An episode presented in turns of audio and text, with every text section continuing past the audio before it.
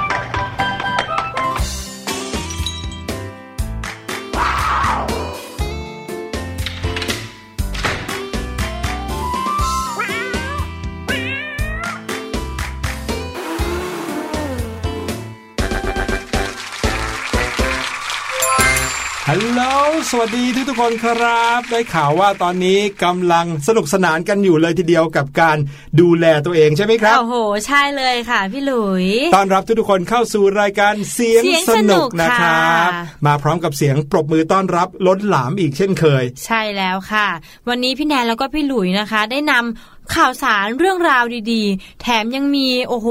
แง่คิดด้วยไหมคะพี่หลุยครับผมมาฝากน้องๆ เช่นเคยกับหนึ่งชั่วโมงเต็มค่ะ กับใช่รายครับการเสียงสนุกค่ะ ช่วงนี้นะครับหลายๆ คนก็อยู่กับการป้องกันตัวเองนะครับ เกี่ยวกับเรื่องของไวรัส หลายๆ บ้านก็เริ่มที่จะติดตามข่าวสารกันอืมในแบบนาทีต่อนาทีชั่วโมงต่อชั่วโมงกันเลยทีเดียว จริงค่ะพี่หลุย เพราะว่ามีข่าวคราวความเคลื่อนไหว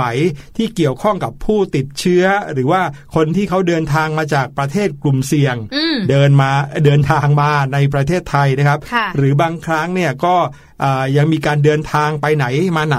ของคนที่กลับเข้ามาในประเทศไทยแล้วก็ยังไม่ได้กักตัวอะไรอย่างเงี้ยก็มีเหมือนกันนะครับ จริงค่ะพี่หลุย ช่วงนี้หลาย ๆ โรงเรียนก็ปิดเทอมกันหมดแล้วค่ะ อย่างที่เราได้เคยคุยกันไปเมื่อสัปดาห์ที่แล้วว่า หลายโรงเรียนเนี่ยถึงขั้นที่เรียกได้ว่าปิดเทอมเร็วขึ้นเลย อืมเลื่อนให้เร็วขึ้น เออ เลื่อนสอบให้เร็วขึ้นด้วยอืมและทำให้เด็กๆเนี่ยต้องดูหนังสือสอบกันอย่างรวดเร็วนะครับ หลังจากสอบเสร็จแล้วก็อยู่ในช่วงของการพักผ่อนอยู่บ้านนะครับค่ะช่วงนี้พอปิดเทอมปุ๊บวิถีหรือว่า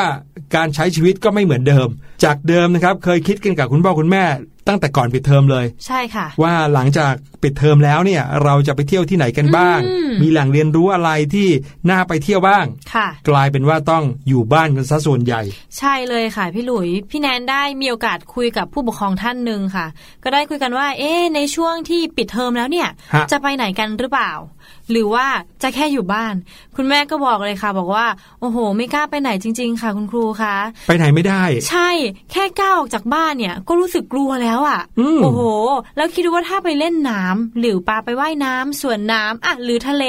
โอ้โห เราไม่ทราบได้เลยนะคะ ว่าเชื้อโรค หรือว่าไวรัส หรืออะไรเนี่ย มันจะติดกลับมาบ้านด้วยหรือเปล่า ใช่ครับ ส่วนใหญ่แล้วเนี่ยก็มักจะหลีกเลี่ยงสถานที่ที่คนเยอะๆกันอืมนะครับ เพราะว่าที่ที่คนเยอะเนี่ยแน่นอนก็ต้องมีการหยิบจับแตะต้องของหลาย ๆ อย่างที่เป็นของสาธารณะนะใช่ค่ะอย่างเช่น ราวบันไดบ้างละอืมหรือว่าตรงราวบันไดเลื่อนเนาะตรงทางเดินต่างๆเอ่อหรือประตูประหรืว่าตูเขาเรียกค่ะอะไรนะ มือที่ที่จับประที่ตูจับประตูเนี่ยโอ้โหอะไรอย่างเงี้ยก็มีการแตะหรือว่าสัมผัสกันเยอะเลยทีเดียว แล้วก็ทำให้หลาย ๆ คนหลาย ๆ บ้าน เริ่มที่จะกังวลนะครับในการที่จะต้องไปแตะต้องของสาธารณะใช่ทั้งค่ะนั้นที่ลองนึกดูนะครับพี่แนนน้อง ๆ ครับ ส่วนใหญ่ตั้งแต่เราใช้ พื้นที่หรือว่าใช้อะไรต่างๆ ที่เป็นสาธารณะมาเนี่ย เรามักไม่ค่อยซีเรียสกับเรื่องพวกนี้นะอืมเราสามารถแตะต้องได้บ้างค่ะหรือบางทีก็อาจจะใช้ร่วมกับผู้อื่นได้บ้าง เด็กๆ ไปที่สนามเด็กเล่นเงี้ยก็สามารถที่จะเล่นไม้กระดกไม้ลื่นอะไรกับเพื่อนๆได้ จริงค่ะพี่หลุย หรือว่าอย่างไปตามห้างสรรพสินค้าเงี้ยจะไปนั่งอยู่ตามที่ต่างๆ ที่คนอื่นก็ใช้เหมือนกันกับเรา ใช้โต๊ะในร้านอาหารเหมือนกันกับเรานั่งต่อเขาเราก็ไม่ค่อยรู้สึกอะไร จริงค่ะ แต่เดี๋ยวนี้นี่โอ้โหไม่ได้เลยนะโอ้โหเอาง่ายๆค่ะพี่หลุยเมื่อก่อนเวลาเรากดลิฟต์เออจะขึ้นไปชั้นบนอย่างเงี้ย หรือลงมาข้างล่าง กดได้สบายเราไม่คิดมากเลยเราก็แค่นิ้วจิ้มจึ๊บอืมแต่เดี๋ยวนี้ค่ะพี่หลุยเราจะเห็นกันแบบค่อนข้างหลากหลายวิธีครับบางคนก็จะอะอะเอาศอกอึ๊บอ่านิดเขานึงก็สอบไปจิ้ม ใช่บางคนอาจจะผ่านผ่านเขาเรียกว่าอะไรคะวัตถุกลางค่ะ ครับ อาจจะมีถุงอ่า หรือเสื้อ หรือถุงมือหรืออะไรหรือถุงเงี้ยมือหรือว่าเป็นอ่าเขาเรียกว่าถุงพลาสติกครับกันก่อนแล้วก็ค่อยไปจิ้มใส่ที่นิ้วก่อน อืมอืมหรือบางคนแบบถึงขั้นกับฉีดแอลกอฮอล์ค่ะพี่หลุยครับฉีดไปที่ปุ่มอึ๊บแป๊บหนึ่งแล้วก็ค่อยกดอืม โอ้โห ถือว่าค่อนข้างจะอืมเรียกว่าให้ความสำคัญมากขึ้นมากมากๆค่ะอ่าบางทีก็ไม่รู้ว่ามากเกินไปหรือเปล่านะครับค่ะแต่เวลานี้วินาทีนี้เราจะบอกว่าวิธีการป้องกันตัวเองมากเกินไปเนี่ยคงไม่ถูกต้องนะจริงเพราะว่าค่ะหลาย ๆ คนก็ไม่ใช่หลาย ๆ คนหรอกพี่หลุยว่าทุกคนละไม่มีใครอยากจะติดเชื้อโรค ซึ่งเราไม่รู้ว่าใช่ค่ะพี่หลุยอยู่ในอากาศหรือเปล่า หรือว่ามากน้อยแค่ไหน หรือว่าเป็นเชื้อโรค เป็นไวรัสที่เขากำลังกังวลกันอยู่หรือเปล่าอืมนะคเพรับราะว่าเราเนี่ยมองไม่เห็นเนาะไอ้ตัวเจ้าไอ้ตัวเจ้าไวรัสเชื้อโรคเนี่ยอืมมันไม่ได้มีสีอืมมันไม่ได้มีแบบว่าสะท้อนแสงที่เราจะได้เห็นว่าเอ๊ะมันอยู่ตรงนี้นะ เราจะไม่ไปใกล้หรือแต่ว่านี่ขเรานาไม่ดรู้มันเลนั้นยเรายิ่งไม่เห็นใหญ่เลโอ้ยโหนี่เล็ยกมาก ครับผมจริงๆแล้วที่มาพูดมาเล่าเนี่ยก็ไม่ได้แปลว่าอยากให้ทุกคนตื่นตูมนะค่ะแต่ว่าตื่นตัวหน่อยก็ดีในเรื่องของการเอ่อรักษาความสะอาดนะครับ อย่างแรกเลยนะ เหมือนอย่างที่เราเคยพูดกันไปในหลาย ๆ เทปค่ะการดูแลรักษาความสะอาดอย่างการกินร้อนช้อนกลาง ล้างมือ โดยเฉพาะการล้างมือเนี่ย ทางการแพทย์เขาก็บอกว่า มันก็ช่วยยับยั้งการติดเชื้อค่ะได้ระดับหนึ่งแล้วนะครับอืมการล้างมือเนี่ยเผลอๆจะมีประสิทธิภาพมากที่สุดด้วยนะ มากกว่าใช่บรรดากเจลแอลกอฮอล์ด้วยซ้ใช่ค่ะำเพียงแต่ว่าเจลแอลกอฮอล์เนี่ยถ้าเกิดว่าเราอยู่ในที่ที่ล้างมือไม่ได้อืมสิ่งนี้ก็ช่วยได้ประมาณหนึ่งอาจจะสะดวกนะครับกว่าเนาะแต่ไม่ว่ายังไงก็ตามแต่ในช่วงเวลาที่เรากำลังกังวลกันอยู่แบบนี้ค่ะอย่าทำให้จิตใจเรา แย่ไปด้วยนะครับอืมจิตใจเราต้องนึกถึงอะไรที่ดีๆเอาไว้บ้าง หรือว่าค่ะเอ่อบางทีมีน้ำใจเราก็หยิบยื่นให้กันได้บ้าง ใช่เลยค่ะโอ้โหพี่หลุยเหมือนข่าวในช่วงหน้าของเราเลยค่ะพี่หครัลุบยเขาเป็นคนหนึ่งมีพี่คนหนึ่งค่ะครัจะบมาเล่าให้น้องๆฟังว่าเขาเนี่ยได้ใช้จะบอกว่าใช้เวลาว่างให้เกิดประโยชน์ก็ได้อืมแล้วเขาทำสิ่งที่ถือว่ามีประโยชน์ต่อ ประชาชนโอ้โหเกือบทั่วทั่วโลกเลยนะคะพี่หลุย ถูกต้องครับ เดี๋ยวเรามาติดตามกันในช่วง What's Going On นะครับนอกจากข่าวนี้แล้วก็ยังมีอีกหลายข่าวเลยอืมที่ต้องขออินเทรนด์นะ ช่วงนี้อยู่ในใช่ข่าวใช่ของเรื่องของโรคระบาดเรื่องของไวรัสโควิด -19 กันก่อนค่ะนะฮะแต่ว่ามีหลายมุมมองมาให้ได้ฟังกันนะครับ ในช่วง What's Going On เดี๋ยวติดตามกันครับ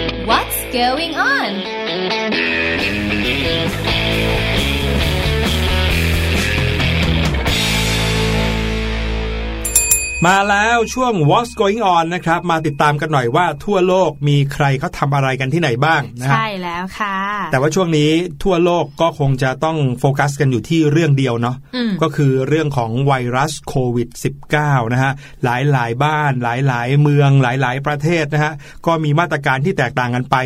บางประเทศนี่อันนี้ต้องขอเล่าให้ฟังนิดนึงค่ะบางประเทศที่เมื่อสัปดาห์ที่แล้วเราจะเห็นข่าวเลยว่าอยู่ดีๆเนี่ยจำนวนผู้ติดเชื้อก็โอ้โห แซงประเทศอื่นขึ้นมาเลยพิ่สูงอย่างรวดเร็วอ่าอย่างประเทศอิตาลีนะครับใช่ก็เป็นอีกประเทศหนึ่งที่ตามที่พี่หลุยได้เคยไปประเทศอิตาลีมานะค่ะเคยไปเห็นบ้านเมืองเขามาเหมือนกันอืมก็จะรู้สึกว่าประชาชนในประเทศเขาเนี่ยจะมีลักษณะนิสัยแบบสบายๆ ไม่ค่อยซีเรียสดูแล้วไม่ค่อยอาคล้ายๆกับว่าไม่ค่อยมีระเบียบวินัยเท่าไหร่อ๋อแต่ว่าก็ไม่ใช่ว่าเขาจะไม่มีระเบียบวินัยซะเลยนะครับ อันนี้ขึ้นอยู่กับนิสัยของใครของมันเนาะค่ะแต่ว่าโดยส่วนใหญ่แล้วเนี่ยความรู้สึกไม่ค่อยยินดียินร้ายอะไรอย่างเงี้ยหรือว่าความชิวๆอย่างเงี้ย ในประเทศอิตาลีจะเป็นกันเยอะอ๋อมากก็คือเขาชิล พออมมีเขาเริ่มข่าวว่าติดมาเขาก็แบบอืมก็ยังชิลอยู่ เออ ยังไม่ป็เห็นไรเลยนี่ว่าเป็นอะไรอย่างอะเงี้ยออกไปปกติใช้ชีวิตคปรับกติ ก็สุดเลยท้ายตอนนี้ดเยก็อะเลยถึงขั้นปิดเมืองกันหลายเมืองเลยทีเดียวนะครับค่ะแต่ก็เป็นกำลังใจให้ไม่ใช่เพียงแค่ในประเทศอิตาลีนะ ทุกค่ะๆเมืองที่ตอนนี้เอ่อไวรัสโควิดกำลังระบาดแพร่หลายแพร่กระจายไปเนี่ย ก็ขอให้มีมาตรการที่ดีนะครับ แล้วก็ทำให้ประชาชนเนี่ยหยุดการติดต่อหรือว่าแพร่เชื้อกันให้เร็วที่สุดใช่ในประเทศไทยเราเองตอนนี้ก็กำลังโอ้โหมีหลายมาตรการกันนะครับ ที่จะช่วยให้เอ่อคนไทยรอดพ้นจากไวรัสโควิด -19 นี้เหมือนกัน ใช่แล้วล่ะค่ะอะข่าวแรกเราข้ามไปที่ประเทศจีนก่อนเลยนะครับ ที่เป็นเรียกว่าเป็นต้นกำเนิดต้นเหตุเลยนะครับอืมที่เป็นแหล่งแพร่กระจายเชื้อโรคไวรัสอย่างเมืองอู่ฮั่น อืมอ่าใช่ไหมที่หลาย ๆ คนรู้เลยว่าเมืองเนี้ยรวมไปถึงว่าทั้งประเทศจีนเนี่ยมีคนติดนับหมื่นนับแสนคนนะครับ ใช่เลยค่ะ ตอนนี้เนี่ยนะครับที่ประเทศจีนในเมืองหูเป่ยเนี่ยเขามีการออกกฎหมายมาหนึ่งฉบับแล้วนะครับ เป็นการออกกฎหมายโดยสภานิติบัญญัติมณฑลหูเป่ยพูดง่ายๆก็เหมือนกับคณะกรรมการนักเรียนของโรงเรียนหูเป่ยเนี่ยแหละอืมเขานะครัได้บมาร่วมประชุมกันมาอืมคุยกันแล้วครับ ได้มีการบังคับใช้คำสั่งอันหนึ่งนะครับที่ เรียกว่าเป็นต้นกำเนิดหรือว่าเป็นต้นเหตุของไวรัสแปลกอืมๆนี้นะครับ ใครจำได้ก็คงจะรู้ว่าเมื่อตอนที่ไวรัสโคโรนาไวรัส หรือว่าโควิด -19 เริ่มระบาดใหม่ๆเนี่ยตอนมีคนแรกเริ่มเขาพูดถึงเรื่องของการเปิดพิสดารอ่าการกินอาหารที่ดูเหมือนเป็นสัตว์ที่ไม่น่าเอามาเป็นอาหารได้พี่แนนจำได้เลยใช่ไหมเป็นอ่าเคยเห็นในรูปนะคะ ที่เป็คนรับมีผู้หญิงอะ คีบค้างคาวอ่าใช่ไหมกินที่เขาว่าเลย การที่คนเรากินสัตว์แปลกๆเนี่ยอาจจะเป็นตัวการที่ทำให้ไวรัสที่อยู่ในสัตว์เหล่านั้นเนี่ย แพร่กระจายมายังมนุษย์ได้ใช่ไหมอืมเขาได้มีการบังคับใช้คำสั่ง ห้ามบริโภคสัตว์ป่า แล้วก็ผลิตภัณฑ์สัตว์ป่าโดยสิ้นเชิงเลยนะฮะอืมเด็ดขาดเลย เพื่อคุ้มครองสุขภาพแล้วก็ชีวิตของประชาชนนะครับ โดยรายงานข่าวนี้นะครับมาจากสำนักข่าวซินหัว อยู่ในเว็บไซต์ซินหัวไทย .com นะครับใครที่สนใจก็เข้าไปอ่านได้ เขาบอกว่า ที่มณฑลหูเป่ยเนี่ยมีมติเห็นชอบคำสั่งนี้เลยครับ ที่จะห้ามบริโภคสัตว์ป่า แล้วก็ผลิตภัณฑ์เกี่ยวกับสัตว์ป่า โดยสิ้นเชิง แล้วก็มีผลบังคับใช้ทันทีด้วยนะครับอืมคำสั่งห้ามเนี้ยครอบคลุมสัตว์ป่าที่อาศัยอยู่บนบกทุกชนิด รวมถึงสัตว์ที่ได้จากการผสมพันธุ์ในที่กักขัง และสัตว์ป่าหายากที่ใกล้สูญพันธุ์ ภายใต้การคุ้มครองของประเทศด้วยอืมต้องบอกถืว่าดีน้องะๆคะหรือว่าคุณพ่อคุณแม่อย่างนี้ก่อนนะฮะว่า เรื่องของการกินสัตว์ป่าเนี่ย เป็นสิ่งที่มีคนกลุ่มหนึ่งเขาทำกันมานานแล้ว ใช่ค่ะพี่หลุยแล้วถ้าเกิดว่าน้องๆรู้นะ ก็จะแบบโอ้โห ยิ่งสงสารสัตว์ป่าเลยนะโอ้ยิ่งที่ประเทศจีนด้วยอืมกินแทบทุกอย่าง ขึ้นชื่อเรื่องของการกินของแปลกนะครับอืมอย่างอุ้งตีนหมีเนี่ยเคยได้ยินไหมเคยก็คือว่าฝ่าเท้าของหมีเนี่ยเขาว่ากินแล้วมันจะช่วยชูกำลังนู่นนี่นั่นโอ้ยก็เอามาทำเป็นอาหาร หรือบางทีสัตว์ที่เราไม่ค่อยจะเคยได้ยินชื่ออย่างอย่างตัวนิ่มอย่างเงี้ยค่ะนะครับ ก็เขาก็กินกันหรือว่าสัตว์แปลกๆนะครับ ที่เราไม่คิดว่าน่าจะเป็นอาหารได้อืมเขาก็เอามาเป็นอาหารกันค่ะนะบางทีก็กินดิบกินสดอะไรอย่างเงี้ย ซึ่งเป็นรสนิยมการกินของคนบางประเภท ซึ่งกลายเป็นที่มาของการแพร่ขยายแพร่กระจายของเชื้อโรคนะครับใช่เลยค่ะเราฟังกันอย่างเงี้ยเรายังแบบทำหน้า ขมวดคิ้วเลยนะโอ้โหกล้ากินก็ไม่ได้ไง แต่ค่ะคนที่เขากล้ากินมันมีจริง ๆ นะครับเขาก็เลยได้มีการออกกฎหมายห้ามเลย ห้ามบริโภค ห้ามการล่าสัตว์ รวมไปถึงห้ามการเพาะพันธุ์ค้าขายขนส่ง หรือขนย้ายสัตว์ป่า เพื่อวัตถุประสงค์ในการบริโภคหรือการประกอบอาหารด้วยอืมนะครับขณะที่การใช้ประโยชน์อื่นๆจากสัตว์ป่านะ ที่เกี่ยวข้องกับการวิจัยวิทยาศาสตร์ หรือค่ะการแพทย์ หรือว่าการแสดงเนี่ยก็จะต้องดำเนินตามกฎหมายที่เกี่ยวข้อง แล้วก็ปฏิบัติตามขั้นตอนอย่างเข้มงวดอืม ยกตัวอย่างอย่างนี้ครับ สมมุติว่าพี่หลุยมีคณะละครสัตว์อยู่ในประเทศจีนค่ะแล้วพี่หลุยอยากจะต้องใช้สัตว์บางชนิดในการแสดง เช่นใช้สิงโตใช้เสืออมในการแสดงอย่างเงี้ยเขาก็มีกฎหมายมาคุมอีกทีหนึ่งว่าถ้าคุณจะใช้สัตว์เหล่านี้ในการแสดงได้ คุณจะต้องได้รับใบอนุญาต 1 2 3 4 5ค่ะคุณจะต้องมีโน่นนี่นั่นที่จะแสดงให้เห็นว่าคุณใช้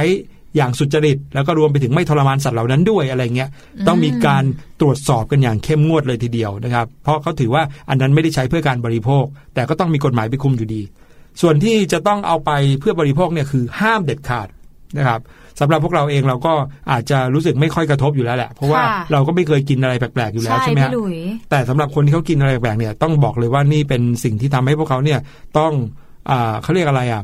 ต้องหยุดเลย หยุดพฤติกรรมแบบนั้นเลยนะครับ ซึ่งพี่หลุยว่าจริง ๆ ก็ไม่ควรจะไปกินแต่แรกอยู่แล้วนะ ค่ะเขาน่าจะปรับตัวเอามากินของที่ปกติคนทั่วไปกินบ้างเนาะอืม แต่ว่าเขากินถือว่ามันเรียกว่าเป็นวัฒนธรรมเลยได้ไหมคะพี่หลุย อันนี้ก็ไม่รู้แล้วพี่หลุยคิดว่าเป็นรสนิยมมากกว่าอ่านะรฮะสนิยมเออบางเนาะคนเขากินเพราะว่าเขาแบบในกลุ่มคนที่เขากินกันก็ชื่นอืมชอบอะไรเงี้ย ซึ่งค่ะอันนี้ก็ขอไม่พูดถึงก็แล้วกันนะครับ เพราะว่าเราไม่เคยอยู่ในแวดวงที่เขากินอะไรแปลกๆกันเลย เราก็เลยไม่รู้ว่าทำไมเขาถึงกินนะครับอืมเอาละนั่นก็คือสิ่งที่เราเอามาแบ่งปันกันครับ มาถึงอีกข่าวหนึ่งบ้างนะครับใช่ค่ะยังคงอยู่ที่เรื่องของไวรัสโควิด -19 ใช่แล้ว สิ่งหนึ่งที่จะช่วยให้คนเอ่อไว้วางใจหรือมั่นใจในการดำเนินชีวิตต่อไปได้ก็คือเรื่องของการดูแลความสะอาด ใช่แล้วล่ะค่ะพี่หลุย ถ้าพูดถึงหนึ่งสิ่งที่ทุกคนเนี่ยจับกันทุกวันอืมใช้กันทุกวันเลยนั่นก็คือเงินถูกไหมคะพี่หลุย แน่นอนครับพี่หลุยเนี่ยถึงแม้จะเป็นเงินน้อยๆ แต่ก็ใช้ทุกวันเหมือนกัน ถึงแม้ว่าอะประเทศจีนเนี่ยส่วนใหญ่เขาก็จะใช้ในในโทรศัพท์อ่า หรือว่ามีแอปพลิเคชันที่สามารถจะจับจ่ายใช้สอยได้ค่อนข้างเยอะแล้วเขาบอกว่าการซื้อออนไลน์บางทีก็ใช้โอนเงินกันผ่านทางอืมโทรศัพท์เลยแทบไม่ต้องแตะต้องเงินกันแล้ว ใช่แล้วค่ะ เอาจริง ๆ เนี่ยคนเราในในปัจจุบันก็ยังใช้อยู่ดีใช่ไหมคะ ทางประเทศจีนนะคะเขาก็เลยมีต้องพูดว่าเป็นนโยบายเลย หรือว่าเป็นการที่จะทำให้เงินเนี่ยสะอาดที่สุดอืม เท่าที่จะสะอาดได้ เพราะว่าเพื่อให้ประชาชนเนี่ยมั่นใจในการที่จะต้องมาใช้เงินจับใจายใช้สอยกันในชีวิตประจำวันค่ะ ใช่ อย่างที่บอกครับว่าประเทศจีนเนี่ยเขาเป็นประเทศแรกเลยนะ ของการระบาดของโรคเอ่อไวรัสโควิด -19 เนี่ยนะฮะอืมปอดอักเสบเนี่ยดังนั้นเนี่ยประชาชนเขาก็เริ่มคิดถึงเป็นอันดับแรกแล้วว่า เอ๊ะ แล้วถ้าเกิดว่าเขาจังจะต้องใช้จ่ายในแต่ละวันต่อไปเนี่ย เงินสดในมือเขามันมีความปลอดภัยหรือว่าถูกสุขลักษณะหรือเปล่า อืมใช่เลยค่ะ ทางรองผู้ว่าการธนาคารของประเทศจีนเนี่ยนะคะเขาก็ได้แบบมีมาตรการเพื่อจะป้องกันแล้วก็ควบคุมเลย คือเขามีวิธีที่โอ้โหถือว่าเป็นการลงทุนครั้งยิ่งใหญ่เลยนะพี่หลุยครับเขาเนี่ยพิมพ์ธนบัตรใหม่อืมคือเอาแจกออกมาใช้เลยค่ะ ธนบัตรเก่าก็คือเก็บไว้แล้วก็เอาไปทำให้สะอาดก่อน ครับ อืมแล้วกรรมวิธีที่เขาทำให้สะอาดเนี่ยนะคะเขาก็มีหลายอย่างมากเลยค่ะพี่หลุย อย่างแรกก็คือน่าจะเป็นธนบัตรเนี่ยต้องผ่านการฆ่าเชื้อด้วยแสงอัลตราไวโอเลตด้วย โอ้โห แล้วก็ผ่านการใช้ความร้อนเนี่ย แล้วก็เก็บเป็นเวลา 14 วัน ธนบัตรก็กักตัวเหมือนกันแหละครับ ใช่แล้วกว่าที่เขาเนี่ยมันจะออกไปสู่ตลาดได้ แล้วก็ส่วนธนบัตรที่ไม่ได้อยู่ในพื้นที่ติดเชื้อนี่นะคะ จะต้องเก็บไว้ประมาณ 1 สัปดาห์ ก่อนที่เขาจะไปหมุนเวียนอยู่ในตลาดได้เหมือนกันค่ะพี่หลุย ครับผมทางรองผู้ว่าการธนาคารแห่งประเทศจีนนะครับเขาก็บอกว่าที่ผ่านมาเนี่ยนะตั้งแต่ช่วงที่เริ่มมีข่าวเรื่องโรคเนี่ยอืมธนาคารก็ได้มีการปล่อยการพิมพ์ธนบัตรใหม่นะครับอืมมีมูลค่าสูงมากๆเลยประมาณ 2.6 ล้านล้านบาทโอ้นะล้านล้านเลก็ยคืนะอคะ6แสนล้านหยวนนะครับค่ะในทั่วประเทศ ถามว่าพิมพ์ใหม่ทำไม เขาต้องการให้ธนบัตรใหม่เนี้ยเอามาหมุนเวียนในตลาด ไม่ใช่ว่าอยู่ดีๆ ก็ไปเพิ่มเงินลงในประเทศนะใช่แต่พิมพ์ขึ้นมาแล้วเขาก็เก็บของเก่าแล้วก็ใช้ของใหม่เนี้ยแทนนะครับ เพื่อให้ประชาชนเนี่ยได้จับต้องธนบัตรที่เอ่อมีความสกปรกน้อยที่สุดนะครับ ในเมื่อธนบัตรเนี่ยออกมาใหม่ เชื้อโรคที่ติดธนบัตรก็คงจะน้อยหน่อยอะไรอย่างเงี้ยนะครับ นอกจากเนี้ยธนาคารกลางเขาก็ยังได้หยุด การโอนเงินระหว่างมณฑลคือหมายความว่าอืมเงินที่คิดว่าน่าจะมาจากมณฑลที่มีแหล่งติดเชื้อมีสิทธิ์ติดเชื้อค่ะก็หยุดการโอนนะครับ ให้ใช้วิธีทางดิจิตอลแทนนะครับอืมเพื่อลดการเคลื่อนไหวของบุคลากร แล้วก็ลดความเสี่ยงของการติดเชื้อ และแพร่กระจายผ่านการขนส่งอืม เรียกได้ว่าเดิมเนี่ยที่เคยใช้รถจริงค่ะขนเงินเนี่ยก็ไม่มีแล้วใช้วิธีการส่งกันผ่านออนไลน์อย่างเดียว แล้วเขานะคะก็ยังมีการอัปเกรดอุปกรณ์การฆ่าเชื้อโรคเนี่ยค่ะเพื่อป้องกันการแพร่กระจายของไวรัสผ่านธนบัตรด้วยค่ะ ครับผมเรียกได้ว่าทำให้ประชาชนเนี่ยมั่นใจกันได้เลยว่า เงินเนี้ยเป็นเงินที่สะอาดปราศจากเชื้อไวรัสโอ้โหแน่นอนสุดยอดเลยล่ะค่ะยก ความดีความชอบให้กับทางธนาคารแห่งประเทศจีนเลยทีเดียวนะคใช่รับแล้วเพราะว่าเขาเอาจริงเอาจังเกี่ยวกับเรื่องนี้นะเอ๊ะข่าวนี้ในบ้านเรายังไม่ค่อยได้ยินเนาะว่าค่ะแบบว่าได้ทำเกี่ยวกับเรื่องความสะอาดของธนบัตรหรือว่าของเงินในมือเรายังไงนะแต่ครับว่านอกจากธนบัตรค่ะพี่หลุยมันยังจะเป็นเกี่ยวกับเรื่องตั๋ว พี่หลุยฮะนึกออกไหมตั๋วอ่ารถไฟฟ้าหรือตั๋วอืมการเดินทางอะค่ะครับผมแต่พี่แนนก็จะเห็นเขาเขียนติดไว้ว่า มีการทำความสะอาดทุกเท่าไหร่เท่าไหร่แบอ๋บอชั่วโมงเหรอออะไรอย่างนี้ด้วยพี่แนนสังเกตเหมือนกันอ๋ค่ะอในบ้านเราก็ทำแล้วเหมือนกันใช่นะครับแล้วแต่เขาอาจจะไม่ได้ออกมาเป็นข่าวอะไรอย่างนี้ครับ ส่วนเครื่องฝากถอนเงินสดอัตโนมัติ หรือว่า ATM ของประเทศจีนนะเขาบอกว่าอุปกรณ์จะได้รับการฆ่าเชื้อทุก ๆ 2 ชั่วโมงเลยทีเดียวอืมเรียกได้ว่า 2 ชั่วโมงมาฆ่าเชื้อที2ชั่วโมงมาฆ่าเชื้อทีทำให้ลูกค้าหรือว่าประชาชนเนี่ยไว้วางใจในการยังใช้มั่นงานใจใช่ไหมคะนอกจากนี้นะครับยังมีการเพิ่มความเข้มข้นในการป้องกันสุขอนามัยของสำนักงานธนาคารแต่ละสาขาด้วยนะครับอืม เรียกว่าทำความสะอาดกันอย่างถี่เลย ทุกชั่วโมง ทุกนาทีอะไรก็อืมทำไปแล้วแต่สาขาว่ากันไปนะครับ มีการติดตั้งเครื่องตรวจจับอุณหภูมิ จัดหาถุงมือหน้ากากอนามัยเจลล้างมือมาใช้กันอย่างเต็มที่ค่ะนะครับ รวมไปถึงกระบวนการล้างธนบัตรล้างนี่เออ มีการล้างธนบัตรด้วยเล่นเปียกเลยเหรอคะใช่ครับ ก็เรียกว่าไม่ว่าจะเป็นธนบัตรบัตรโดยสารรถไฟอย่างที่พี่แนนบอกนะในจีนเขาใช้วิธีการฆ่าเชื้อโรคด้วยแอลกอฮอล์รวมไปถึงด้วยเอ่อ กระบวนการต่างๆของเขาเลยอืมต้องยอมนะว่าประเทศจีนเนี่ยเขาได้เหมือนกับผ่านวิกฤตมาแล้ว ใช่ค่ะ ในประเทศจีนเนี่ย ตอนนี้ข่าวที่เราได้รู้กันก็คือจำนวนผู้ติดเชื้อลดน้อยลงอืมในขณะเดียวกันคนที่รักษาหายจากคนที่ติดเชื้อแล้วเนี่ยก็เพิ่มมากขึ้น กลับบ้านได้แล้ว อืมนะครับได้ข่าวว่าดิสนีย์แลนด์เซี่ยงไฮ้เนี่ยจากที่ปิดทำการมาหลายอาทิตย์ก็เปิดเรียบร้อยแล้วด้วยอืมอ่านะครับเท่านี้ใครที่เหมือนกับเขาจะสร้างความมั่นใจอะค่ะว่าใครที่จะไปที่อ่า ประเทศจีนก็เชื่อว่าน่าจะสามารถไว้ไว้วางใจได้แล้ว ใช่นะครับอะสำหรับประเทศที่ยังไว้วางใจไม่ได้อย่างเรานะครับ พี่หลุยมีอีกหนึ่งข่าวนะครับเป็นเรื่องของการติดตามนะครับ ข่าวสารข้อมูลของไวรัสโควิด -19 นะครับ ซึ่งต้องบอกเลยว่าเว็บไซต์เนี้ยเป็นเว็บไซต์ที่มาแรงมาก คนเข้าชมในเว็บไซต์นี้เป็นล้านล้านๆคนเลยทีเดียวนะครับ ให้น้องๆ หรือว่าคุณพ่อคุณแม่จดเอาไว้นะครับ ชื่อว่า ncov 2019 live นะครับ ncov 2019 live ถ้าเข้าไปตอนนี้นะ จะได้เห็นตัวเลขที่อัปเดตสุดๆ เลยว่า ตอนนี้ประเทศไหนติดเชื้อกันกี่คน มีเสียชีวิตไปแล้วบ้างหรือเปล่าเท่าไหร่ รักษาหายเท่าไหร่ยังป่วยอยู่เท่าไหร่ เรียกว่าอัปเดตกัน real time หรือคำว่า real time ก็หมายถึง เป็นปัจจุบันทันทีเลยนะครับใช่ตอนนี้ค่ะเปลี่ยนแปลงไปก็จะอัปเดตกันไป และจะยิ่งอึ้งมากขึ้น ถ้ารู้ว่าคนที่สร้างเว็บไซต์นี้ ไม่ใช่องค์กรอนามัยระหว่างประเทศ หรือว่าหน่วยงานของแบบระดับโลกระดับชาตินะอืมคนที่สร้างเว็บไซต์นี้คือเด็กหนุ่มคนหนึ่งวัย 17 ปีเท่านั้นเองสิบเจ็ดปีเองเหรอคะ อืม อย่างที่พี่แนนได้บอกไว้เมื่อกี้นี้ตอนเกริ่นเข้ารายการครับว่า วันนี้จะได้เล่าเรื่องราวของเด็กชายคนนี้ด้วยครับ ใช่แล้วล่ะค่ะ พี่อาวีชิฟมานเนี่ยนะคะ คือเป็นนักเรียนชั้นมัธยมปลายจากรัฐวอชิงตันค่ะ ที่เขาเนี่ยมองเห็นความสำคัญของโรคนี้แหละ แล้วเขากลัวว่าในช่วงที่เกิดวิกฤตแบบเนี้ยมันจะชอบมีข่าวลวงออกมาใช่ไหมคะพี่หครัลุบยทุกคนจะต้องแบบอ่า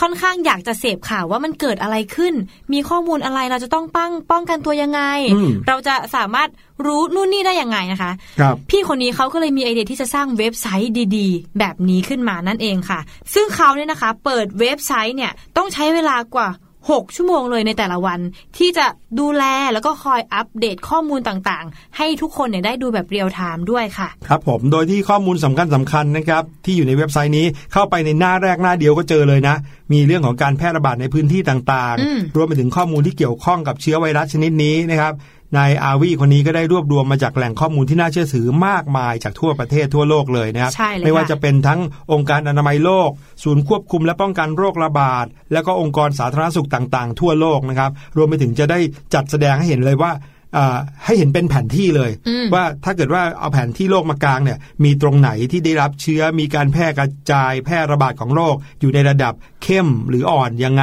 บ้าง เหมือนมีปักหมุดไว้เลย สุดๆเลยนะครับ น้องคนนี้เขาบอกว่าผมคิดว่ามันคงจะเจ๋งไม่เบาเลยนะครับ ถ้าเรามีเว็บไซต์ที่สามารถนำข้อมูลทุกอย่างจากหลายแหล่งข้อมูลเอามารวมไว้ในที่เดียวได้อืมผมก็เลยอยากจะสร้างบางสิ่งบางอย่างที่แสดงข้อมูลที่แม่นยำมากที่สุด เท่าที่จะเป็นไปได้ เพราะว่าในช่วงวิกฤตแบบเนี้ยก็ต้องมีข่าวลวงออกมาเยอะแยะโอ้โหเหมือนอย่างที่พี่แนนบอกเลยนะจริงค่ะเขาก็เลยพยายามที่จะใส่ข้อมูลอะไรต่างๆ ที่จะทำให้คนเนี่ยรู้แล้วก็รู้จริงบนเว็บไซต์ของเขานะครับอืมโอ้โห บอกเลยนะว่า น้องคนนี้นอกจากจะใช้เวลาว่างให้เป็นประโยชน์อย่างที่พี่แดนบอกแล้วนะค่ะมากไปกว่านั้นก็คือเขายังสามารถที่จะใช้ความรู้ความสามารถเขาเนี่ย เพื่อช่วยเหลือคนอีกไม่รู้เป็นนับล้านล้านคนได้เลยนะอืมแค่การจริงให้ค่ะข้อมูลตรงเนี้ยเห็นไหมฮะว่า การที่เราเนี่ยแค่ ใช้ความรู้ความสามารถของตัวเองที่มีไม่ต้องเยอะก็ได้นะค่ะในการที่จะลงมือทำอะไรสักอย่างในช่วงเวลาที่วิกฤตแบบเนี้ยก็เป็นประโยชน์กับคนได้มากจริง ๆ นะฮะใช่แล้ว อย่างถ้าเกิดว่าเราอยู่บ้าน เราอาจจะไม่ได้มีความสามารถในการเขียนเว็บไซต์ หรือว่าเอ่อไปรวบรวมข้อมูลจากทั่วโลกมาได้เหมือนอย่างนายอาวีคนนี้เขานะอืมเราก็สามารถที่จะ ทำในสิ่งที่ตัวเองพอจะทำได้นะอย่างน้อยที่สุดนะ ออกไปไหนมาไหนก็ใส่มาสก์ให้เรียบร้อยใช่นะครับค่ะก็เป็นการไม่ไปแพร่กระจายหรือว่าไม่รับเชื้อเข้ามาใช่ไหมฮะใช่ เพราะว่าเราไม่รู้เลยว่าเราอาจจะไปเผลอติดมาจากใครหรือเปล่า ตอนไหนหรือบางทีตอนไหนไม่จำเป็นหรือเปล่าต้องเป็นโควิด -19 ก็ได้ใช่เชื้อโรคอะไรก็ได้บางทีออกไปข้างนอก แล้วก็ไปจามฮัดเช้ยแรงๆอย่างเงี้ยอ้าวโอ้โห เชื้อโรคกระจายไปได้ถึงไหนตอนไหนเลยนะคใช่รับค่ะรวมไปถึงถ้าเกิดว่าเราบังเอิญอาจจะมีแมส จำนวนมากพอที่จะใช้ได้แล้วเงี้ยอืมเราก็มองหาพี่ๆข้างทางดูซิ มีใครที่เขาแบบดูเหมือนจะขาดแคลนบ้างค่ะอย่างพี่ๆที่เขาขายหมูปิ้งอยู่ริมทางเนี่ยบางทีเขาก็ไม่ได้ใช้หรือว่าเขาก็ไม่มีนะอืมเราก็แบ่งปันเขาได้ พี่รปภตามทางเข้าตึกหรืออะไรอย่างเงี้ยนะครับพี่หลุยเชื่อว่าเขาเนี่ยต้องเจอกับรถเจอกับควันพิษหรือเจอกับคนจำนวนมากๆเลยในแต่ละวัน บางทีเขาก็ไม่ได้สามารถที่จะป้องกันตัวเองได้ดี เราก็เอาแมสของเราที่พอจะมีอยู่เนี่ย มีไม่มากแล้วก็ไปแบ่งปันกันได้นะ ค่ะใช่แล้วพี่แทนเคยเห็นข่าวหนึ่งค่ะ พี่หลุย เป็นเป็นวิดีโอที่ถ่ายน้องคนหนึ่งน่าจะน่าจะประมาณหกเจ็ดขวบค่ะพี่หลุย ครับเขาเหมือนมากับผู้ใหญ่คนหนึ่งค่ะพี่หลุย แล้วเขาก็ทำท่าเหมือนแบบ แย่งแย่งหน้ากากอนามัยกัน ตอนแรกพี่แดนก็สงสัย แล้วสักพักหนึ่งค่ะน้องเนี่ยเขายื่นไปให้กับคนเหมือนคนไร้บ้าน ที่เขานั่งอยู่ข้างทาง ซึ่งที่ประเทศจีนก็พูดกันแล้วว่าทุกคนจะต้องกลัวมากหาวิธีป้องกันแต่คือ คนไร้บ้านเขาอาจจะไม่สามารถที่จะมีอันหน้ากากอนามัยที่จะป้องกันตัวเองได้ หนูน้อยคนนี้ก็เลยอยากจะแบ่งปันหน้ากากอันเนี้ยค่ะครับไปให้กับพี่คนนี้ ซึ่งจริงๆแล้วดูเป็นคลิปแบบที่โอ้โหซึ้งใจมากเลยค่ะพี่หลุย ครับ เพราะว่าคนนี้เขาไม่ได้รู้จักกับน้องนะ แต่ว่าน้องก็อยากจะแบ่งปันให้ครับใช่ผมค่ะ เห็นไหมนี่ก็เป็นอีกอย่างหนึ่งที่เราสามารถทำได้นะครับเอาละครับเดี๋ยวเราพักกันสักครู่นะ ช่วงหน้ากลับมากับช่วงรู้หรือไม่ พี่ลูกเจี๊ยบมีเรื่องราวดีๆมาฝากกันเช่นเคย อย่าค่ะลืมติดตามครับก่อนจะกิน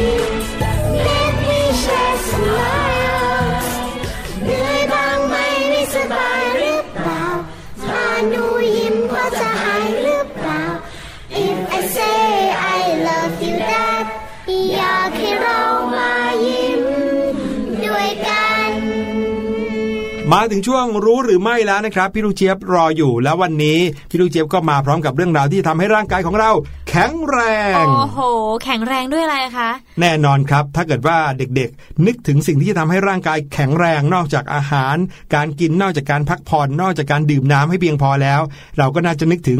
นมใช่ไหมล่ะครับ อืมอ่าใช่แล้ว เพราะว่านมเนี่ยเขาก็จะมี เรียกว่าแร่ธาตุใช่ทั้งแคลเซียม ทั้งโปรตีนทำให้เราเนี่ยแข็งแรงเลย ถูกต้องครับ แต่ว่าวันนี้มีเรื่องราวที่น่าสนใจเกี่ยวกับนมนะครับ ไม่ว่าจะเป็นนมวัว หรือว่านมอูดเฮ้ยเฮ้ยมาเล่าให้ไม่เคยน้องกินๆเลฟัยงนะคะเนี่ยจะเป็นยังไงไปติดตามกันครับค่ะรู้หรือไม่กับพี่ลูกเจี๊ยบ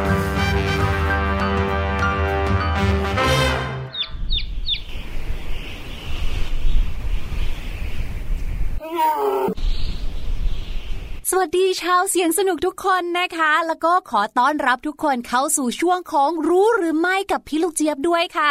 เห็นพี่ลูกเจี๊ยบแต่งตัวแปลกๆแบบนี้นะคะ ไม่ต้องสงสัยไปค่ะ ก็ตอนนี้นะคะ พี่ลูกเจี๊ยบเนี่ยอยู่ที่ทะเลทรายค่ะ เราก็ต้องแต่งตัวปกปิดมิดชิดกันนิดนึงนะคะ เพราะว่าที่ทะเลทรายเนี่ยมันร้อนมากๆเลยค่ะ พี่ลูกเจี๊ยบไม่อยากให้ร่างกายของพี่ลูกเจี๊ยบเนี่ยนะคะ สูญเสียความชื้นสูญเสียน้ำในร่างกายออกไป จนกลายเป็นลมสลบอยู่กลางทะเลทรายกันแบบนี้นะคะ ส่วนเหตุผลที่พี่ลูกเจี๊ยบพาทุกคนมาที่ทะเลทราย ก็เพราะว่าพี่ลูกเจี๊ยบอยากให้ทุกคนเนี่ยได้มาชิมนมอูดกันค่ะ เจ้าอูดอูดเอ้ยไม่ใช่สิ อูดในที่นี้นะคะ ก็คือคาเมล ตัวที่มันจะมีหนอกอยู่บนหลังนั่นแหละค่ะ แล้วทำไมจะต้องเป็นนมอูดด้วยอะเหรอคะน้องๆรู้หรือไม่คะว่า นมอูดเนี่ยนะคะ มีธาตุเหล็กสูงกว่านมวัวถึง 10 เท่าเลยนะคะ อูดเนี่ยนะคะมีแหล่งที่อยู่ตามทะเลทรายค่ะน้องๆ แต่ว่าในบางจังหวัดนะพี่ลูกเจี๊ยบเคยเห็นเขาเนี่ยก็จะมีการเลี้ยงอูด ไว้ให้น้องๆ เนี่ยไปดูไปรู้จักกันด้วย ซึ่งถ้าเกิดว่าใครนะคะที่เคยไปเห็นเนี่ยก็จะพอนึกภาพออกเนาะว่า ตอนที่เราไปเจอน้องอูดเหล่านั้นเนี่ยเขาก็จะถูกเลี้ยงในพื้นที่ที่ดูแบบว่าแห้งแล้งใช่ไหมคะ นั่นก็เป็นเพราะว่าบ้านเกิดเมืองนอนของเขาก็เป็นแบบนั้นเหมือนกันค่ะ ร้อนร้อนจัดจัดๆเลยค่ะ อยู่ท่ามกลางทะเลทรายนะคะคำถามก็คือว่าน้องอูดไม่ร้อนหรอจ๊ะเนี่ยบอกเลยนะคะว่าน้องอูดเนี่ยเขามีความสามารถในการปรับตัวให้อยู่ได้ในสภาพอากาศร้อนแบบนั้นแหละค่ะ แล้วก็สามารถปรับตัวได้ดีกว่าสัตว์ประเภทอื่นๆ อย่างเช่นเจ้าวัว ควาย แพะหรือว่าแกะนะคะ เพราะว่าส่วนมากสัตว์เลี้ยงประเภทแบบนี้เนี่ยก็จะต้องอยู่ในที่ที่ให้มีความชื้นแฉะกันสักนิดนึงค่ะ นอกจากนั้นนะคะ น้องอูดเนี่ยก็มีความสามารถในการเดินทางหาอาหาร ได้เป็นระยะทางไกลมากๆเลยค่ะ และน้องอูดเนี่ยก็เป็นสัตว์ที่กินน้ำน้อยด้วยค่ะ ในช่วงฤดูแล้งจัดนะคะ อูดเนี่ยสามารถอดน้ำได้นาน 10ถึง20 วันเลยล่ะค่ะ ในขณะที่สัตว์ประเภทอื่นๆนะคะ ยกตัวอย่างเช่นแพะหรือแกะค่ะ ยังต้องกินน้ำในทุกๆ 3-8 วันเลย หรือถ้าเกิดว่าเป็นวัวนะคะ ก็ต้องกินน้ำทุกๆ 2-3 วันค่ะ และแม้ว่าอูดเนี่ยนะคะจะอยู่ในสภาพที่แห้งแล้งมากขนาดนี้นะคะคุณแม่อูดเนี่ยนะคะก็สามารถที่จะผลิตน้ำนมค่ะ ให้กับลูกๆกินได้ตามปกติเลยค่ะ ซึ่งแม่อูดเนี่ยนะคะ ก็เป็นสัตว์ที่มีนมสีเต้า เหมือนกับวัวหรือว่าควายนั่นแหละค่ะ และอูดประเภทอูดตะโหนกเดียวนะคะ ส่วนใหญ่ก็จะถูกเลี้ยงไว้เพื่อผลิตนมเนี่ยแหละค่ะเขาว่ากันว่านะคะ นมอูดเนี่ยจะมีรสหวานค่ะ อันนี้พี่ลูกเจี๊ยบเองก็ยังไม่เคยชิมเหมือนกันนะ แล้วก็มีประโยชน์สูงด้วยค่ะ เพราะว่าในนมอูดเนี่ยนะคะ ก็จะมีไขมันค่ะ แล้วก็มีกรดไขมันประเภทระเหยได้นะคะ กรดลีโนเอลิก และกรดไขมันไม่อิ่มตัวสูง โปรตีน แลคโตสน้ำ และที่สำคัญนะคะ เขาบอกว่านมอูดเนี่ยมีปริมาณแคลเซียมค่อนข้างต่ำค่ะ แต่ว่ามีฟอสฟอรัส และธาตุเหล็กสูงมากเลยค่ะ เรียกได้ว่าสูงกว่านมวัวถึง 10 เท่าเลย และที่น่าสนใจมากไปกว่านั้นนะคะ คือในนมอูดค่ะ มีวิตามินซีสูงมากเช่นเดียวกันค่ะ และแน่นอนค่ะ เขาก็ได้มีการนำเอานมอูฐเนี่ยนะคะ มาทำเป็นผลิตภัณฑ์แปรรูปอื่น ๆ ด้วยนะคะ ยกตัวอย่างเช่นชีส เนย หรือว่านมเปรี้ยวนะคะ รวมไปถึงโรงแรมหนึ่งค่ะ ในอาบูดาบีนะคะ เขาก็มีการเสิร์ฟเมนูค็อกเทลนมอูฐอีกด้วยล่ะค่ะก็เป็นค็อกเทลที่มีส่วนผสมของนมอูฐนะคะ แล้วก็ไม่มีแอลกอฮอล์ใด ๆ เลยค่ะ เขาบอกว่าเป็นเครื่องดื่มที่ดีที่สุดสำหรับชาวมุสลิม ในช่วงเทศกาลถือศีลอดเลยนะคะ เพราะว่านอกจากจะอร่อยแบบไม่ขัดหลักศาสนาแล้ว ก็ยังดีต่อสุขภาพอีกด้วยค่ะ อูดเนี่ยก็ถือว่าเป็นสัตว์ที่มีความสำคัญต่อคนที่อยู่ในทะเลทรายกันมากๆเลยนะคะ ไม่ว่าจะเป็นการนำนมของเขาเนี่ยนะคะ มากินเขาก็ยังใช้อูดเนี่ยนะคะ เป็นยานพาหนะในการเดินทางไปไหนมาไหนด้วย แถมนะคะขนของเขาค่ะก็ยังสามารถนำมาทำเป็นเสื้อผ้าเครื่องนุ่งห่มได้อีกด้วย และที่สำคัญนะคะ พี่ลูกเจี๊ยบแอบไปรู้มาค่ะว่า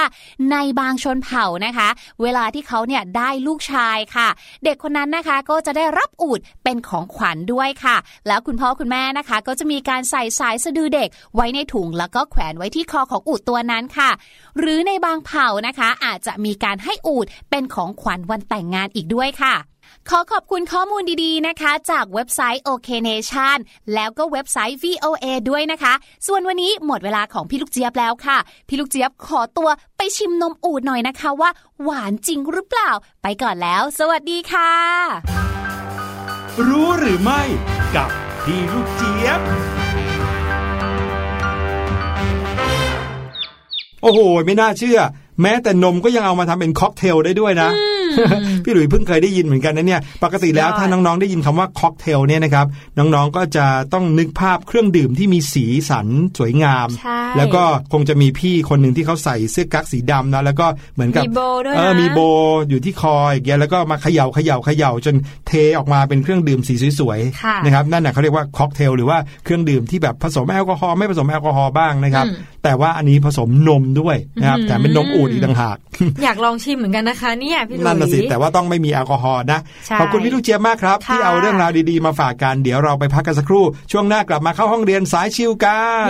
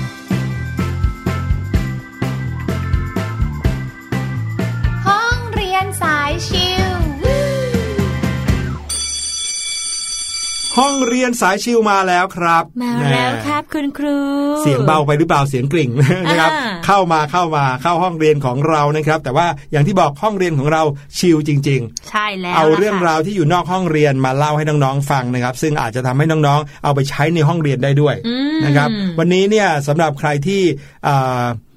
ปิดเทอมแล้วค่ะก็คงจะรู้สึกว่าโอ้โหจะซีเรียสไปหรือเปล่านะครับอืมเพราะว่าวันนี้เป็นเรื่องราวของคณิตศาสตร์ครับโอ้โหพูดหรือถึงว่าคณิตศาสตร์เนี่ยวินะชาเลขเออพูดถึงคณิตศาสตร์น้องๆอาจจะคิดว่าเฮ้ยเราจะต้องมาบวกลบคูณหารโอ้ยอืมปวดหัวหรือเปล่าเนี่ย โอ้ย รับรองว่ายากกว่านั้นเยอะโอ้โหเไม่ใช่พี่หลุยนะครับหลาย ๆ คนเนี่ยคงจะติดตามเรื่องราวของไวรัสโควิด -19 อยู่ใช่ไหมค่ะติดตามกันอยู่ว่า เอ๊ะในประเทศไทยมีคนติดเชื้อเท่าไหร่แล้วอืมมีคนติดเชื้ออยู่ในอ่าประเทศอื่น ๆ หรือในโลกเนี่ยจำนวนเท่าไหร่แล้วนะครับค่ะบางทีก็ดูง่าย ๆ เลยนะครับ เพราะแต่ติดเชื้อกันเป็นหลักสิบคนร้อยคนอ่าใช่ไหมใช่ในประเทศไทยก็ติดยังติดอยู่หลักสิบแล้วก็ในหลาย ๆ ประเทศก็ยังอยู่หลักร้อยอืมแต่ถ้าเกิดว่าเป็นประเทศที่มีคนติดเยอะ ๆ หรือว่ารวมๆกันหลายประเทศแล้วทั้งโลกมีคนติดเท่าไหร่ บางทีเข้าไปในเว็บไซต์แล้ว อาจจะมีการเขียนตัวเลขเอาไว้ หรือว่าดูบนหน้าจอทีวีที่เขาประกาศเนี่ยก็อาจจะมีตัวเลขเขียนเอาไว้ แต่นับไม่ทันโอ้โหตัวเลขเยอะขนาดนี้กี่คนกันแน่นะครับ วันนี้ก็เลยจะมาพาน้องๆนะครับ มารู้จักกับ ค่าประจำหลักของตัวเลขกันหน่อยอ่านะครับ อันนี้ง่ายๆเลยหลาย ๆ คนเนี่ยนะครับเคยได้ยินคำว่า3ล้าน4แสน6หมื่น1,512โอ้โหโอ้โหฟังดูเยอะ หรือคนติดเชื้อโควิดมีทั้งหมด 53,400 คน โอ้โห แล้วจะเขียนตัวเลขยังไง หรือว่าเวลาเราไปเห็นตัวเลขอืมเราจะสามารถอ่านออกมาได้ยังไงใช่นะครับแล้วค่ะเรามารู้จักกับหลักเลขก่อน ครับผมหลักเราจะรู้จักในโอ้โหเยอะมากเลยนะคะ มีตั้งแต่หน่วยครับสิบ ร้อยพันหมื่นแสนล้านแล้วแต่คะพี่หลุยสิบล้านโอ้โหาคำว่าล้านนี่ก็คือ1แล้วก็ตามด้วยเลขศูนย์อีกหกตัวนะใช่ก็คือหลักล้าน แต่พอหลักล้านเนี่ยนะครับมากกว่าหลักล้านขึ้นไปเป็นอะไร ก็เป็น10ล้านอืมคือหลักล้านเนี่ยเหมือนหลักหน่วยนะของของล้านนะครับใช่แล้วยังเป็น10ล้าน10ปุ๊บก็ขึ้นไปร้อยร้อยล้านล้านร้อยล้านก็พันล้านหมื่นล้านแสนล้านแล้วก็ล้านล้าน พอล้านล้านเสร็จปุ๊บขึ้นไปเป็น 10ล้านล้านโอ้โหร้อยล้านล้านพันล้านล้านอะไรแบบเนี้ยนะครับใช่แล้วจะค่เรียงกันขึ้นไปทีละประมาณเรียกว่าเลขศูนย์ทีละตัวนะครับอืมใช่ถ้าเป็นหลักหน่วยเนี่ย เราก็จะเขียนเลขหนึ่งนะอย่างเงี้ยเรียกว่าหลักหน่วย แต่ถ้าเกิดว่าเป็นหลักสิบเราก็จะคือ หนึ่งศูนย์ก็คืออมหลักเลขเลขสิบนั่นเอง มีศูนย์เพิ่มมาหนึ่งอ่าตัวอันเนี้ยเขาเรียกว่าค่าประจำหลักเราจะใช้ค่ะเลขหนึ่งเป็นหลักก่อนนะครับ แล้วก็ตามด้วยเลขศูนย์ข้างหลังนะครับอ่าถ้าเลขสิบเป็นเลขศูนย์หนึ่งตัว ถ้าเลขหลักร้อยมีเลขศูนย์กี่ตัวครับสองตัวสองค่ะตัว ถ้าหลักพันมีเลขศูนย์สามตัวสามตัว หลักหมื่นมีเลขศูนย์สี่ตัวเลย หลักแสนมีเลขศูนย์ห้าตัวค่ะ และหลักล้านมีเลขศูนย์หกตัว ใช่ครับ อันนี้ก็คือ ตัวเลขที่เป็นค่าประจำหลัก ทีนี้พอเรารู้จักค่าประจำหลักแล้ว เรามารู้จักเลขโดดกันบ้างอ่าเลขโดด เลขโดดคืออะไร เลขโดดก็คือค่าของตัวเลขในหลักนั้นๆครับเช่นพี่หลุยบอกว่าสามหมื่นก็หมายถึงตัวเลขสามเนี่ยคือเลขโดด ค่ะ แล้วอยู่บนหลักหมื่นหมื่นก็คือสามหมื่นถ้าบอกว่าเจ็ดพันก็คือเลขโดดคือเลข เจ็ดเจ็ดอยู่ในหลักพันพันก็คือเจ็ดพันนะครับก็คือเราเนี่ยเอาเลขโดดเนี่ยมาไว้ข้างหน้าตรงหลักที่เราจะจะพูดใช่ไหมคะแทนแทนเลขหนึ่งอ่าหรือคูณด้วยเลขของหลักนั้น เช่นถ้าพูดว่าสามพันก็คือเอาเลขสามมาคูณด้วยหลักพันก็ใช่ไหมคืฮะอหนึ่งพันใช่คูณหนึ่งพันถ้าเจ็ดแสนก็คือเจ็ดคูณด้วยหนึ่งแสนนะครับไอ้เลขหนึ่งแสนหนึ่งพันหนึ่งหมื่นหนึ่งล้านเนี่ยก็เรียกว่าเป็นเลขเลขประจำหลัก ค่ะ พี่หลุยนะครับแล้วถ้ามีเลขศูนย์อยู่ในหลักร้อยล่ะคะหืม เลขศูนย์ในหลักร้อยอ้าวก็คือศูนย์ร้อยไงครับอืมเพราะว่าเอาศูนย์เนี่ยอ่ามมาคูณกับหนึ่งร้อยใช่ก็ได้ครับศูนย์สมมุติว่าน้องๆเห็นตัวเลข1024อืมอะเราเราจะอ่านยังไงดี1024เลขหนึ่งเนี่ยนะครับก็คือหลักอะไรดีนะเลขหนึ่งเนี่ยมีข้างหลังอยู่กี่ตัว1 2 3มีข้างหลังอยู่สาม3ตัวตัวครับก็คือเลขก็คือเลขศูนย์เลข2เลข4ใช่ไหมใช่สามหลักที่อยู่ข้างหลังหนึ่งดังนั้นหนึ่งก็คือ1พัพันนนะครับส่วนเลขศูนย์คือหลักอะไร เลขศูนย์คือหลักร้อยร้อยค่ะใช่ไหมครับ เพราะว่ามีเลข 2 กับเลข 4 อยู่ข้างหลังอีก 2 ตัวอะส่วนเลข 2 คือหลักสิบ10นะครับเพราะว่า 2 ยังมีเลข 4 ข้างหลังอีกเพียงใช่ตัวเดียวนะครับแล้วก็เลข 4 ก็คือหลักหน่วยหน่วยนะครับดังนั้นเราก็คืออ่านว่า 1,000 กับอีก 000กับอีก 20 กับอีก 4 แต่เวลาเราอ่านเราคงไม่อ่านศูนย์ร้อยเนาะนั่นน่ะสิเราก็คะข้ามไปเลยครับ กลายเป็นว่า 1,024 แทนครับ ค่ะ นี่ก็คือวิธีการที่เราจะอ่านในหลักที่อ่าหลักนั้นเป็นเลขศูนย์นะครับใช่แล้ว ทีนี้พออ่านหลักที่เป็นเลขศูนย์แล้ว เราจะมาอ่านตัวเลขที่เป็นการกระจายอะก็ได้ง่าย ๆเลยนะครับ เช่นสมมุติว่าพี่หลุยมีตัวเลขให้น้องๆห้าห้าหลักนะครับ คือหนึ่งสองสามสี่ห้า ก็คือมีถึงหมื่นเลยใช่ไหมอ่าคะห้าหลักแน่นอนก็คือหลักหมื่นใช่ไหมอืมหนึ่งสองสามสี่ห้าวิธีการที่น้องๆจะเขียนเป็นรูปการกระจายนะครับ ก็ง่ายมากเลยก็คือหนึ่งหมื่นก็คือหนึ่งศูนย์ศูนย์ศูนย์ศูนย์นั่นเองค่ะบวกกับสองสองพันสองศูนย์ศูนย์ศูนย์อืมบวกกับสามร้อยก็คือสามศูนย์ศูนย์สี่สิบ สี่ศูนย์แล้วก็เลขห้าห้านั่นค่ะเองนะครับ วิธีการเขียนในรูปกระจายก็คือเขียนแบบนี้แหละครับใช่แล้วเขียนทุกหลักเลยนะครับอืมตามหลังด้วยเลขศูนย์ให้หมดหนึ่งหมื่นก็คือหนึ่งศูนย์ศูนย์ศูนย์ศูนย์บวกกับสองพันก็คือสองศูนย์ศูนย์ศูนย์สามร้อยก็คือสามศูนย์ศูนย์สี่สิบก็คือสี่ศูนย์ แล้วห้าก็คือเลขห้าห้าธรรมตัวเดีดายวค่ะอันนี้คือการวิธีการเขียนในรูปกระจายของใช่ตัวเลขในแล้วแต่ละหลักนะครับและทั้งหมดนี้ก็เป็นเรื่องราวดีๆ กับหนึ่งชั่วโมงเต็มกับรายการเสียงสนุกค่ะ ครับผมติดตามกันแบบนี้ได้ทุกวันเลยนะครับ ทางใช่เว็บไซต์ไทยแล้ว PBS วันนี้เราลาไปก่อนพบกันใหม่คราวหน้า สวัสดีสควัสรัดีบค่ะ สบัดจินตนาการ สนุกกับเสียง เสริมสร้างความรู้ในรายการ